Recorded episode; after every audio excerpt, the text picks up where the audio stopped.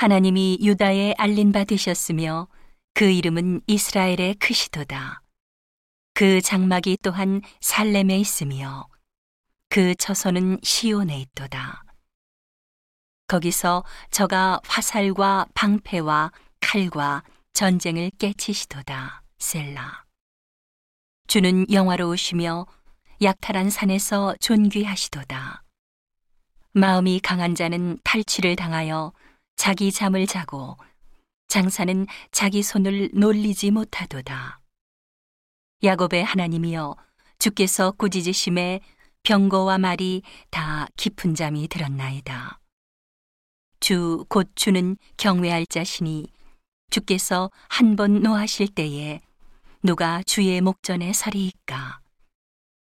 주께서 하늘에서 판결을 선포하심에 땅이 두려워 잠잠하였나니 곧 하나님이 땅의 모든 온유한 자를 구원하시려고 판단하러 일어나신 때로다. 셀라. 진실로 사람의 노는 장차 주를 찬송하게 될 것이요. 그 남은 노는 주께서 금하시리이다. 너희는 여호와 너희 하나님께 서원하고 갚으라. 사방에 있는 모든 자도 마땅히 경외할 이에게 예물을 드릴지로다. 저가 방백들의 심령을 꺾으시리니 저는 세상의 왕들에게 두려움이시로다.